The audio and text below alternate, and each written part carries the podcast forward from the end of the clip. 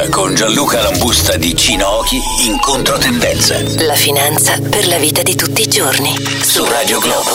Ma veramente credete che andando all'estero risolverete tutti i vostri mali? Chiunque sentiamo ci consiglia di cambiare aria e vivere in altri paesi. Io l'ho fatto per ben 7 anni e seppur mi sono trovato bene nel posto dove ho vissuto, posso assolutamente confermarvi che quello che possiamo realmente sfruttare in Italia è veramente sottostimato. Attenzione, non sono né un politico né un guru. Quello che vi sto per raccontare l'ho vissuto sulla mia pelle.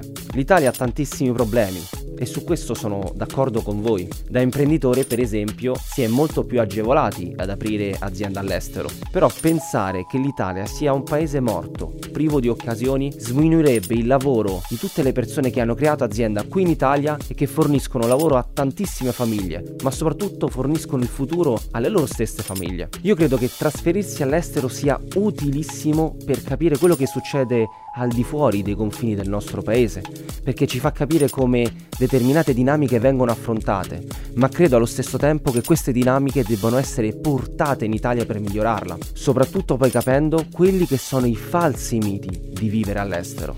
Il luogo in cui vivere è sempre un compromesso, non ci troveremo mai d'accordo, dipende in che fase della vita ci troviamo. Io mi sono trasferito all'età di 24 anni in Svizzera e per 7 anni ho vissuto lì. In questi 7 anni ho capito che effettivamente la Svizzera è un paese meraviglioso sotto tantissimi punti di vista, si è precisi, si è sempre in orario, le tasse sì, sono decisamente basse, ma allo stesso tempo il costo della vita è altissimo. Guadagnare 10.000 franchi al mese in Svizzera significa guadagnarne 2.000-2.300 qui in Italia. Però poi magari c'è il clima che fa schifo, le persone non sono un granché e si torna a fare i conti con la dura realtà. Ma è talmente tanto brutto vivere in Italia? Poi la mia vita è cambiata, sono diventato papà, ho creato famiglia e di conseguenza l'Italia è tornata ad essere il paese perfetto per me, ma soprattutto per i miei business. Non esiste quindi giusto o sbagliato, perché appunto ho vissuto accanto ad italiani trasferiti all'estero e non vedrebbero l'ora di tornare in Italia qualora le cose cambiassero. Tutti realmente, se ci pensate, vorrebbero cambiare le cose in questo paese, ma nessuno concretamente